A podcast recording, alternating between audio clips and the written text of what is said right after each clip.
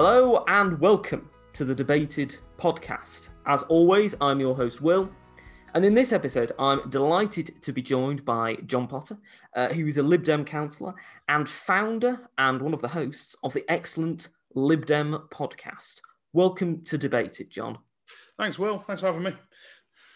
Um, so, the first question that I'd like to ask is um, what made you decide to make the Lib Dem podcast? Uh, well, actually, it, like most things, it's to do with uh, campaigning. Usually, that um, at the time, um, the Lib Dems were uh, about to start their presidential campaigns on who was going to become the next president. And Richard Kemp, good friend of mine, obviously started the podcast as well. Was thinking, well, he was thinking of having a run for it. Uh, and so we, and obviously he knew he would probably be up against Mark Pack, who already has a podcast. And we thought, well, what's a way we could do? And we thought, well, why don't we just set up our own? And in the end, Richard didn't go for it. Uh, by the time we'd even, I think, recorded the first episode, I'm not. I think he had already thought he's probably not going to have time to do it.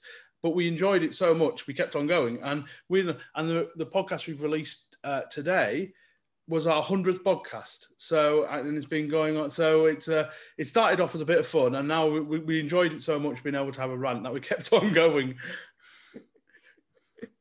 It's interesting you should say that because uh, this will be like the 110th episode of Debated. So, you know, uh, we're on a similar trajectory.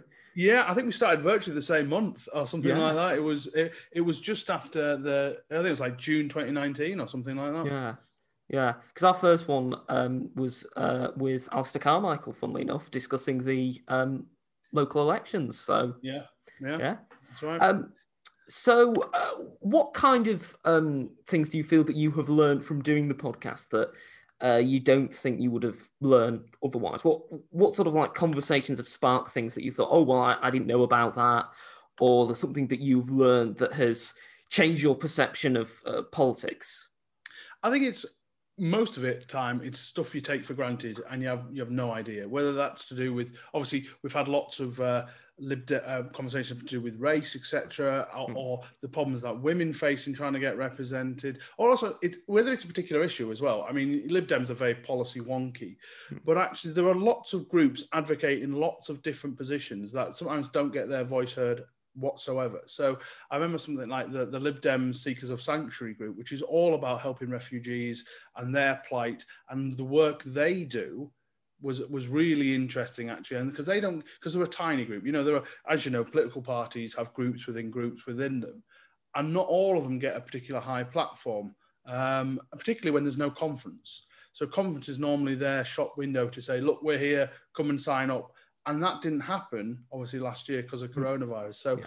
Those conversations were brilliant. They were, they were really good. And actually, one of the best things about going to conference is actually going to some of these fringe events um, where you can talk to the Lib Dem Association of Engineers and Scientists about their uh, their knowledge about flooding control or mm. something like that, because they have experts in that field, and we were missing out on that. So having these people come to us uh, and talk is, has been brilliant. Uh, but yeah, but also just sometimes it's just being a voice there for people, so because there's a lot of areas, if we're being brutally honest, where Lib Dems aren't a massive powerhouse of politics in, mm. in Britain and actually, um, it's been really pleasant to hear some of the stories come out of places which are saying, I'm so glad the Lib Dem podcast has been there to help someone on their own who just feels like it's me versus a county full of Tories or a city full of Labour yeah. members. And actually being there to help them has been great. It's been wonderful.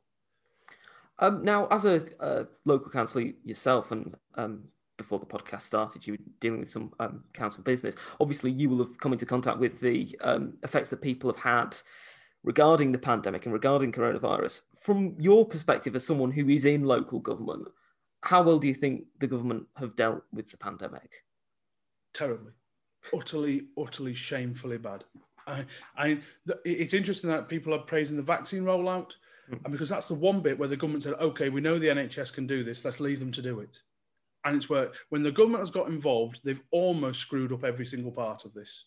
The fact is, we're still talking about whether we should uh, have quarantine hotels when people come into this country. We're nearly a year behind some of the countries that have uh, uh, that have done it right from the start. Mm. And you look at, I mean, everyone uses New Zealand. I, I was I was very lucky to be able to go to Taiwan a few years ago, and they were already doing these sorts of uh, heat checks because they had had SARS and MERS Mm. in the past, and they've had seven deaths. It might have actually just gone up to eight over the entire course of this pandemic. And their their population, there's got there are more dense population than we are in Britain, and they're right by the epicenter. you know, they're right Yeah. next to Yeah. China, uh, and so I don't think the government could have handled this much worse if they had tried. Um, and that's bore out by all the statistics, you know, the, the economic consequences. And because also you look at something, I'm a huge rugby fan, massive rugby fan. And the idea that stadiums full of people enjoying their rugby in New Zealand have been going on since the summer. And their economy's kicking back into gear because of that. And what by by fudging your response to it, and the government just doesn't seem to know what they want to do, whether it's protect the economy or deal with the health issue. If you dealt with the health issue, your economy would have been bouncing back by now. Instead, we've got the worst of all worlds. Uh, and as a council, it- it's been really frustrating. You know, I've been very lucky that I, as a leader of my group on Preston City Council, I've been invited with the chief exec and the leaders of the other two parties as well, um, just to assess uh, how it's been going on on a basically on a fortnightly basis, and it's just been chaotic. You know, when we were doing decent track and trace locally, they decided to stop and give it to Serco. Then the quality of it fell off a cliff. It, it's it's been really frustrating, um, and to the point where it, and it's been a weird. I think it's now starting to change. It started to change maybe in the autumn where very overt criticisms of the government started coming out, and I think, Hmm. and now I think it's it's almost fair game on the on the government. No one's no one criticising the key workers or anything like that, but the the, the level of incompetence from this government has been staggering. Now you mentioned Taiwan there, and um, we've had uh, people involved in um, uh, different policy groups coming on the podcast before who have praised um, South Asian countries for their use of technology in terms of combating the pandemic.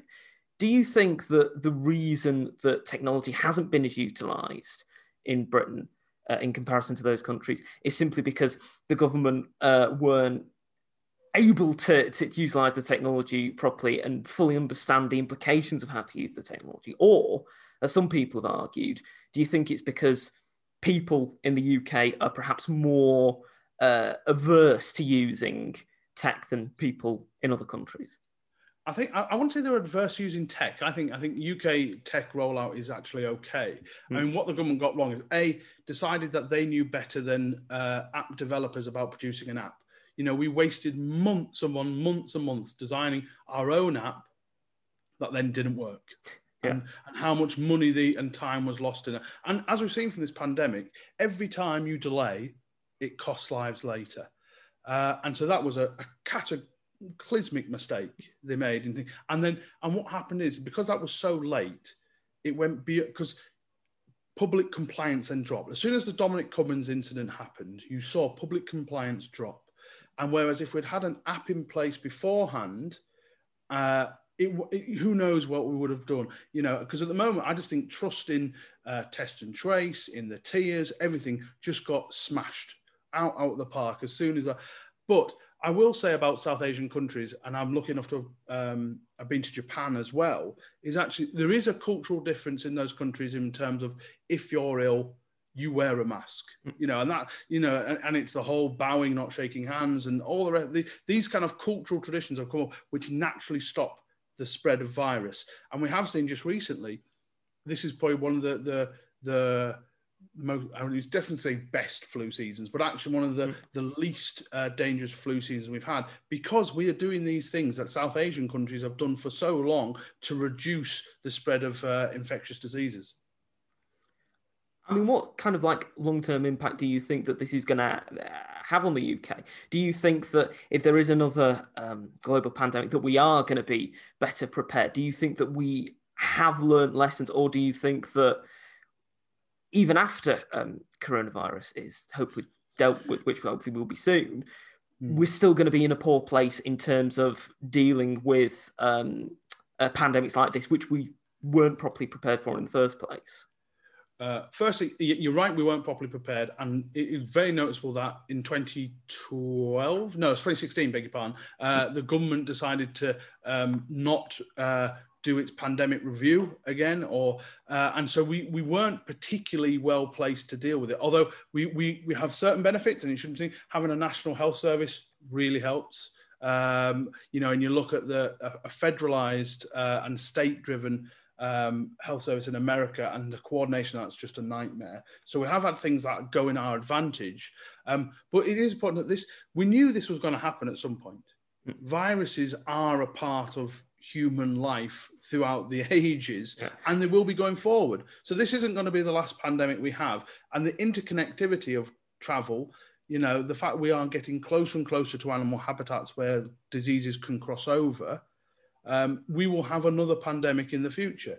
Now hopefully we have learned from this to do it. But i have real worries that this the conservative government doesn't seem to learn from its existing mistakes. And there's all this talk about when should a public inquiry I'm very proud of the fact that Lib Dems were calling for a public inquiry last summer because hope and because we've seen repeats of delays before going into lockdown. I mean, the fact is just the ridiculousness of January, where we had mm. school children go back for one day to then schools be closed, mm. just suggests that this government it doesn't know where to stick, whether to stick a twist with it. That, and I think that's where their problem comes. The, the, they, they so doubt themselves in everything they do that they delay and then make it worse. Um, but whether the Johnson government can grasp that nettle and really say, "Look, we we messed up," I'm not sure they they have it in them to do it. I really don't. And maybe that's me being really cynical, but they are a government without talent, uh, the, mm. from what you see. And you know, if for Chris Grayling will probably be prime minister next year or something like that. But just to to emphasise the point. I mean, hopefully not. Hello, John from the Lib Dem podcast here. We are delighted to say that this episode is sponsored by Raines. Now more than ever, you need a professional looking online presence and website.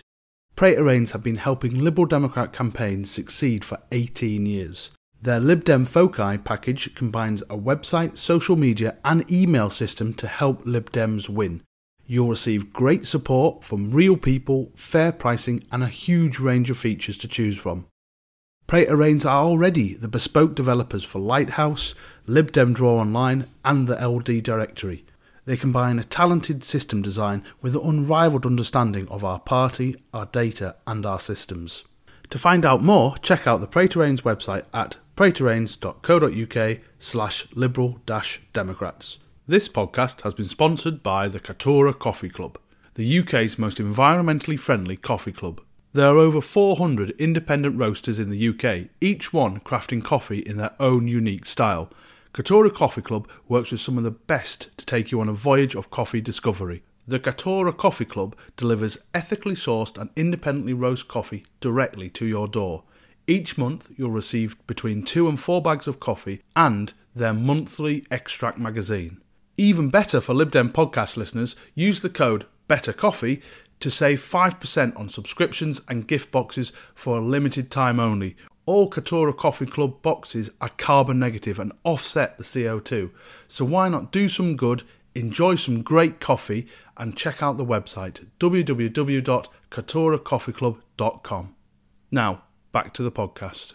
You mentioned um, federalism uh, there in the US, and of course, there's a, a strong federalistic uh, tradition in the Lib Dems and I mean, because of the pandemic, we've been seeing people making arguments that you know we should try and devolve more power and give people, you know, in regional areas, um, more help and more support because the government have just failed so spectacularly uh, during the pandemic, and thus we should give more power to local areas. Is that an argument that you agree with?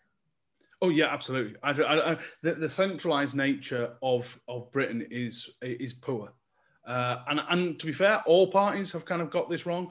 Uh, Labour centralised a lot when they came in, uh, as as did the coalition and the Tories as well. The idea of taking power away from those local centres. I mean, basically, local councils have the financial pressures on now. They do virtually nothing more than statutory obligations, uh, whereas actually giving them a, a chance to succeed, but also, and this is where the British public have to accept this if they want to do that. They have to have a, uh, things have to have a chance to fail.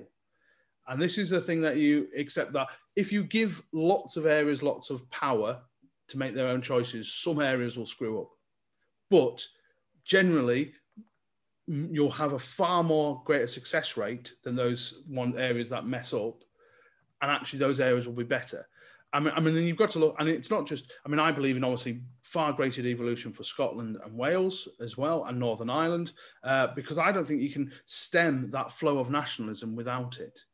Um, and and actually, if you look at within Scotland, the centralising nature of the SNP has been appalling as well. You know, whether that's reducing all of Scotland to one police force or whatever else, it just the SNP has done a really bad job or, or, a good job, depending on which which way you're politically leaning, of centralising. They have centralised a lot of Scotland and made it poorer because of it. Um, but that's not for me to tell Scotland how to do it. That's for the Scottish people to do it on their own. And that's what those elections are about in May. And I hope some of the shine that's come off the SNP is, is, is, is now plain to see because the SNP have got away with it because you've always had something worse in London. Mm. And actually, now I think a lot of people are thinking, wow, our education has been really poor in Scotland. Our health is really poor. And our COVID response hasn't been great either maybe the SNP and Nicola Sturgeon are good at communicating, but not great at governing. Now you mentioned the SNP there, and of course this year we're going to be seeing, hopefully seeing some uh, elections across the UK, parliamentary elections in Scotland and Wales. And just to focus on Scotland for the moment, what kind of state do you think uh, the Scottish Lib Dems are in, and what kind of case do you think that they should be making at this year's elections? I, I mean, I, I actually think the Scottish Lib Dems are actually in a fairly healthy spot, to be absolutely honest with you. I mean, if it wasn't for Jo Swinson losing a seat by 100 votes, it would be the Lib Dems the only party to gain against the SNP last year. Mm. Obviously, the SNP still had a great election, wiping out Labour and the majority of Tory seats. Um, but the Lib Dems are the only people who could probably beat the SNP in a whole range of seats in Scotland because Labour's toast. Labour, and I think they know they're toast in Scotland as well. The Tories are so unpopular with the Johnson government that they are not going to be the sensible non-nationalists in uh, in Scotland. It has to be the Lib Dems because the Greens are for independence as well. So the Lib Dems have a really unique selling point in Scotland and some brilliant candidates, which I've had the great pleasure of interviewing quite a few of them. Um, but like all politics, it's it's getting that message out, and I think that's where Lib Dems and any non-governing party or or or at least anyone who isn't the big two parties struggles. It's like you're not going to get the airtime, so you've got to win the ground war. Um, on the um, again on Scotland, um, we've seen um, polling data out recently, which suggests that more and more in, in terms of polling data, we're seeing a majority of Scottish people favouring independence, even though that they also think it will um, result in economic damage to Scotland. How do you fight against that kind of uh, feeling from a, a, a, unionist perspective? Well, sometimes, obviously, the, the, if you look at the, the, the headline data, it says, you know, 56% are in favour of independence or something like that. But actually, yeah. what are the reasons behind that? And we saw that in the UK, in like kind of British, in English nationalism, people were saying a lot, well, you know, it's it's it's an immigration issue, and that drove up English nationalism. When actually it wasn't an immigration issue; it was about housing, or it was about jobs, and people and people who wanted to use that as a way of as a foil for their argument. Mm. Now, people in Scotland, I mean, again, it's not for me to tell. I mean, I know I'm from just the other side of the Scottish border when I was born in Cumbria, yeah. but it, but when when I think when it comes to the brass tacks, are they absolutely fervent pro independence? I'd say probably not. Obviously, there is a hmm. chunk that is. That you'd be naive to say that it isn't. I think most people just think in Scotland we can do better without this London government. And you know what? I'm in Lancashire, and I think I could do better without this government in in London. So yeah. I have a sympathy for that argument, but I think it is because of other issues rather than independence. And I think the the bleak fact is whatever the, the SNP arguments they had on Brexit, as in, you know, we're better off as part of the EU, those arguments are still the same with the UK. You know, for, for Scotland to leave the UK would decimate their economy and hurt us all, but it would hurt Scotland the most. Now you mentioned Brexit there, and of course we are, you know, in the aftermath of uh, the UK formally leaving the European Union now, and we have seen um, some disruption uh, both in Northern Ireland and in Kent. Mm. What do you think that the Lib Dem position on Europe should be? Do you think at the moment it should be campaigning to rejoin now, or do you think that it should be uh, an argument to join something like EFTA? What do you think the argument should be? I, I, I remember we had this policy debate uh, at the Lib Dem conference in autumn in, in September, and actually, I don't think there's a Lib Dem anywhere in the country that doesn't believe we should rejoin. But I think the vast majority of Lib Dems, including myself, think we know the time isn't mm. right right now. And there's a there's a practical and a political point to that. Firstly, that I mean, the point is, if we just say like rejoin now, we've only just left. I mean, mm. we're starting to see the consequences of it. But then, if you have a tin ear to it, then people will just go, well, you were never you you you haven't given it a chance to either succeed or fail and and I get the argument, or the rejoin now argument, of like a, a, minority of Lib Dems have, because we know Brexit's going to be horrendous. We're seeing some of the consequences of it now. If you know it's horrendous, stop it as soon as you can and change it. Mm. But from a political strategy point of view, if you're just banging the drum constantly, it must rejoin now. You are probably going to push that further away. And I think what Lib Dems have to do is start working towards how we can get a closer union to Europe, whether that is an economic one, getting back in the single market, getting back in the customs union, and then working towards full membership. And I think that's where Lib Dems have to be. And I think actually, to be honest, I think the vast majority of Lib Dems are there. I think we know with that uh, 2019 general election result that the, the Conservatives had a mandate to do what they've done. I mean, I always um, I always chuckle at some people who said, "Well, we voted for something." Yeah, mandates change, you know, and I, I have there's all sorts of things I want to campaign on, whether that's prison reform, drug reform, whatever. That so far has not happened, but eventually I think will happen, and it will only happen if people like me keep campaigning for it. So you know, and you can say that about any issue, whether that's uh, uh, civil rights, you know, women's right to vote. That change didn't just happen; people fought for it. Um, now we've talked about uh, the Scottish parliamentary elections, but of course they're going to be uh, elections for the uh, Senedd in Wales this year as well. Mm-hmm. What kind of um, shape do you think the Welsh Lib Dems are in? Um, I think they're all right. I, I mean, I, I, I, have to say that I'm, I'm friends with the chief exec of the Welsh Lib Dems, so I can't say anything different. No, no. But uh, Jenny, again, it, it's we were at a low ebb. I think everyone admit that. You know, for the first time. For, for this is the first, other than just after the 2017-2019 election, um, this is the first time Lib Dems haven't had an MP in Wales for like a hundred and something years or something like that. Uh, Jane Dodds was elected in the Brecon by-election, which then broke it up, and then she lost the seat again. Um, so there's no there's no way of getting around it. The Lib Dems are at a low point in Wales, but again, speaking to people, they know they can change that, and they, you know, the Labour the Labour gov- um, Senedd, the Labour rank Senedd in, in Wales, isn't universally liked. You know, Plaid Cymru certainly isn't the power that SNP are.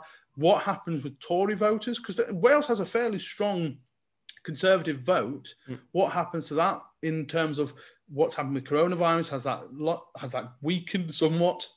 Um, and even things like UKIP were quite healthy in in Wales vote wise.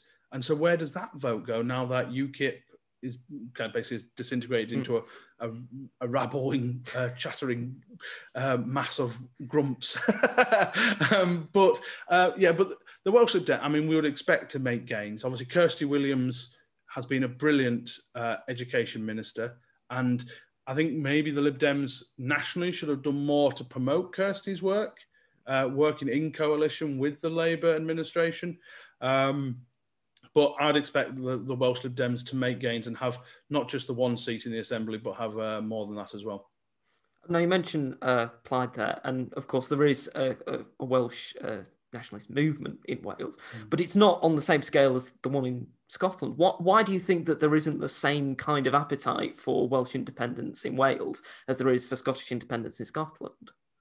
Um, you know what? I don't know. I, I, I honestly don't know. Maybe I think um, I, I, actually, you know what? I have no idea. I mean, every country moves in its own in its own speed, hmm. don't mm. they? So, and we have no idea. That referendum in Scotland was an absolute lightning rod. If you look at where the SNP were before that referendum to where they were in 20 so the, the what did they have eight MPs mm, in yeah. 2010 or something yeah. like that and then went up to over 40 a year after the referendum that was an absolute like kind of turbo bolt to their campaign um, but like I said I think I generally think the, there's a population difference between the two and it, you can't really conflate one and the other and don't forget there's also a movement in Wales to get rid of the Senedd completely. Mm. So I kind of revert. So Wales, the, the Welsh Lib Dems are kind of stuck in the middle where we don't agree with that side and we don't agree with that side because one wants uh, less control for Wales, one wants absolute independence, and the Lib Dems are in the middle saying, actually,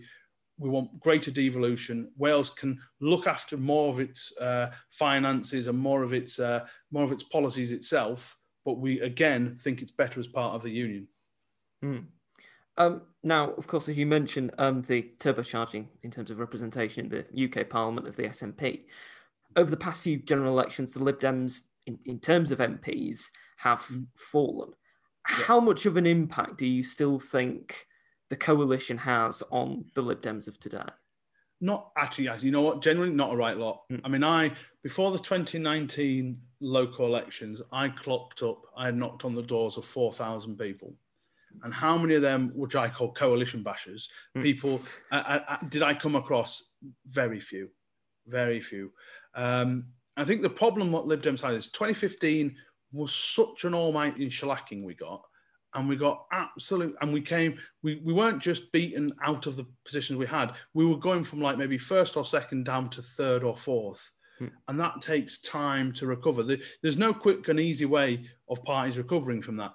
Now, what did happen in 2019 is us becoming second place in 91 seats now.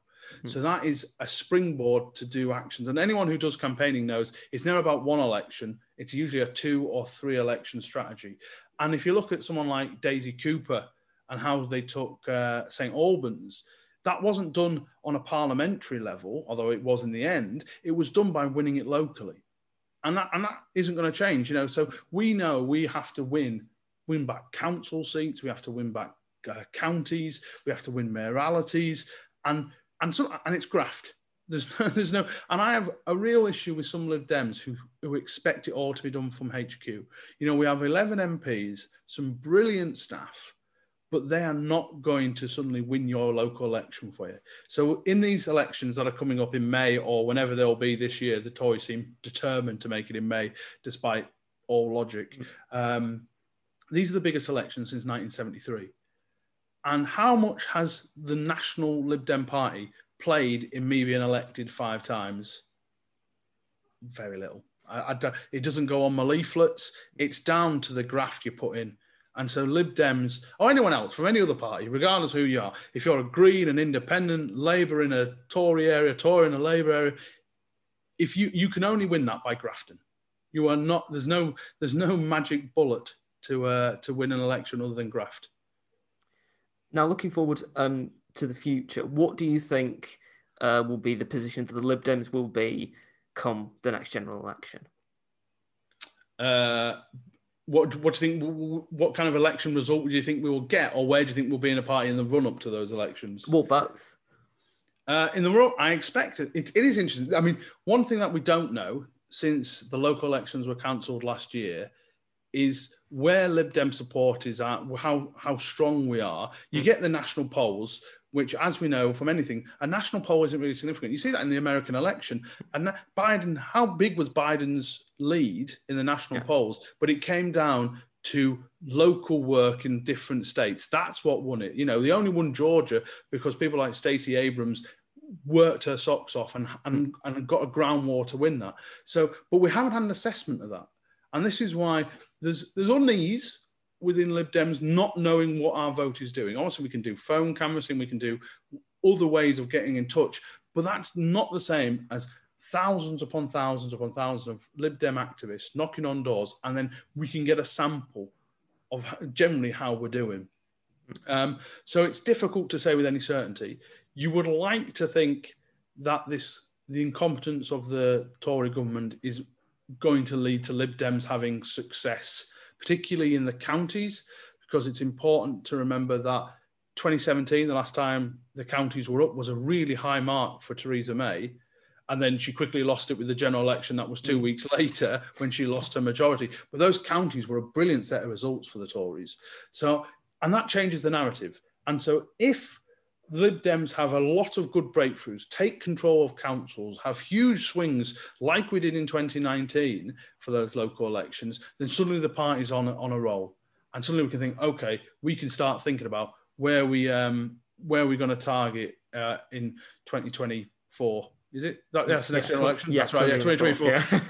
Yeah. I'm, I'm forgetting which year it is. So that will be interesting. Um, and it will be down to that, really. I mean, we have lots of parliamentary seats that we are quite close, you know. And I was thinking, and I don't think Labour will make the same mistake they made in 2019 by diverting resources just to scupper Lib Dem versus Tory um, fights. Hmm. Uh, I mean, I was in Hazel Grove, a marginal Lib Dem Tory seat, and on that day, on 2019, there were Labour activists going out purposely, just basically so Lib Dems didn't win the seat. Hmm.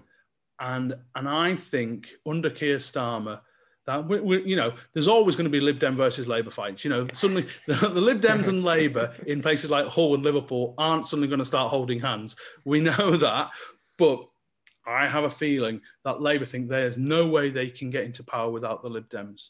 Because with Scotland being a dead area for them now, Lib Dems being second in those 91 seats, uh, there's no realistic way of Labour being back in power without the Lib Dems hitting the Tories across those seats.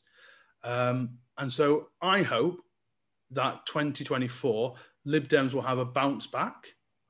Um, but it, I mean, there are some Lib Dems I think who thought we were going to get 200 seats after the after the local elections in 2019 and the Euro elections where we did really well. That isn't based in practicality. They were different types of election, but you'd expect Lib Dems to do better um, because I think it was Tim Farron said no political party has a has a, a right to survive, and if we suddenly think that the Tories are going to collapse on their own, they won't. We have to we have to take those Tory seats off them. Mm. Uh, we're coming to the end of the podcast, John. It's been great to have you on, and I've got one uh, final question. Now, you mentioned earlier that you're a big rugby fan. Uh, so, my final question to you is if you had to make either a rugby league side or a rugby union side solely out of politicians, past or present, who would you pick? Right. Uh, uh, uh, well, you want to pick someone. You know, it's easy to pick someone like Alistair Carmichael, who's about six foot eight, and and put it and put him in your side. Um, but yeah, I don't know really. You'd imagine like John Prescott. You know, he, would be like he'd be like a, a, hooker in, in rugby union, just always always ready for a scrap. um, but no, it's um, no. I mean, actually, the I'm trying to think. I, I, can't think of many now. You tell you the truth, but you know, it's those kind of you. You want people, and Lib Dems are probably a good analogy for uh, rugby union. You've got to, you got to, you get hit.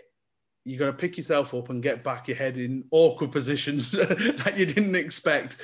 Um, but and, but you know, a rugby analogy I did use. This is one I did use in the uh, in a general election, is that you've got to earn the right to win and in, in rugby, there's a there's a term that you've got to earn the right to go wide. In terms of you've got to do the nasty, gritty, mm. ugly stuff in the middle of the park before your winger can go off and get the glory. And I think that's where the Lib Dems are right now.